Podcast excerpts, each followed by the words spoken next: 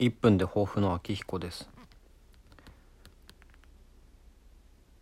1分って短いからね話しやすいんですよね。ただね話しやすいからこそその1分にどれだけ自分の考えとか気持ちとかを残せるかが問題なんですよ。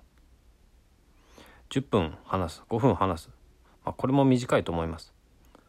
ただやっぱりそれでもねちょっと話せる幅があるんですよ。